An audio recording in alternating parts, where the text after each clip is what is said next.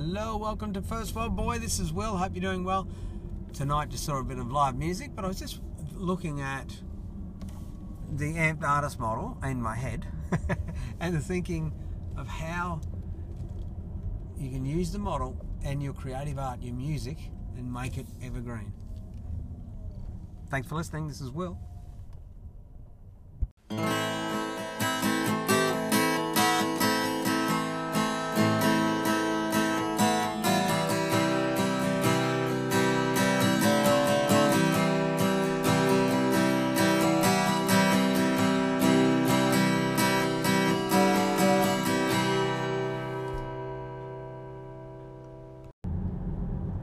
Hello, welcome to First World Boy. Hope you're doing well. It's Will. This came from uh, some live music in my town. That's uh, Hoda or Hotter, I think they call it Hotter. I'm a bit funny like that, tomato, tomato. And the venue had two female artists. Show was about two hours, and the first one, uh, acoustic guitar, you know, with a bit of percussion and looping, and her voice had three layers. It was unbelievable. Every sip of a red wine, mate, brought out another layer in her voice. And then the headline, guitar skills, the blues, rock, and the skill level, like, quite understated. I remember uh, meeting the artists at um, music events, like little get-togethers, networking, and feeling when I met them, I, you know, you must be a good musician because they they quite understated the, the work, like the respect that they give the music, unbelievable. I could only dream to be that good. And it's interesting noticing how all of this talent, uh, the, the it must. I wonder how, difficult it is for them to produce music because the layers they put in, like like Lisa Louise was playing the guitar like it was two two guitars. You know, it's like unbelievable, and uh, all the skills are there. And then you see, you know, other artists like busking who are you know just open mics and things like that, like myself, and there's a lot of storytelling, but our musicianship is you know at best intermediary. And I wonder if there's a when you look at these artists that have life, lifetime of music or who have made larger commitments like touring, like they can play with any band and pick up that music straight away. So they have so many facets to their skills and so many songs in different genres and things like that.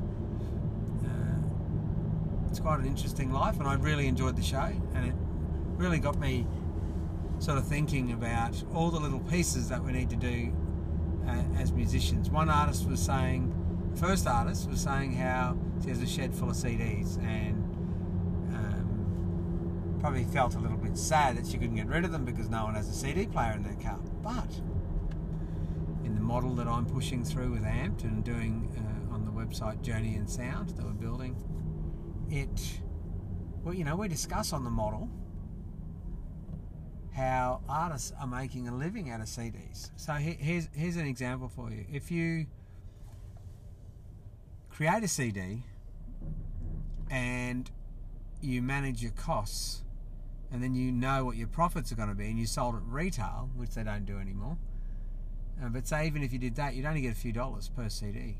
So your best option is to look at the CD, uh, control the cost of the CD, and look at things like they use in business in America, and you use it as a revenue raiser, or you know, um, people might say, "I'll give it away," but don't give it away. Like you can do, there is one way to give it away. Say you have like in business, if you have a sales funnel, well, there's artists in America who are doing the um, have our CD for free, postage and handling, and because it's all as one offer. The first step is if you do postage and handling properly, you should be able to make about two dollars off that gift. Then, because you're marketing that, if it's a sales funnel, you may upsell them merchandise, um, vinyl, concert tickets, tours, books, artwork, uh, lyric sheets, um, even um, or, you know, uh, lyric and melody sheets, but also like um, lyric posters of their favourite songs. So, um, done onto canvas. There's so many things you can stretch just from that initial gift. So if you do have CDs, um, and say it's of your last album, so you might have toured it pre-COVID, and they're all sitting in the shed. Well, they're worth something. So if you move into the next CD, they become a gift even to draw people to buy your next album, which you'll do as vinyl. So if they buy the vinyl, they get free CD, limited, and it might be even limited edition. So you want to control that cost, and that enables you to upsell value and stock that's just sitting there now adds value to the sale or the next promotion. You might give it away to promote awareness towards your new album.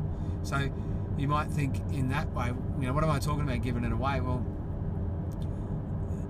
you're getting attention, so or you're getting them on your list, or they're going in a raffle, or if they buy this or buy you know, prizes. There's things to enhance your interaction on platforms, whether that's the new media or old media and you know special announcement for the new album her last al- uh, you know you can go in the draw for her last album.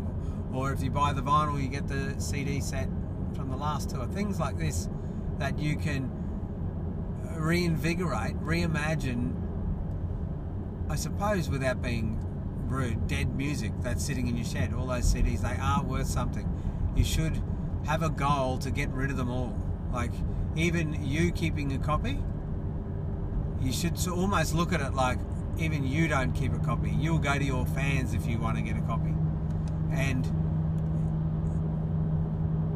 so there's you know ways you can reimagine getting your work out there. So another one is uh, filming.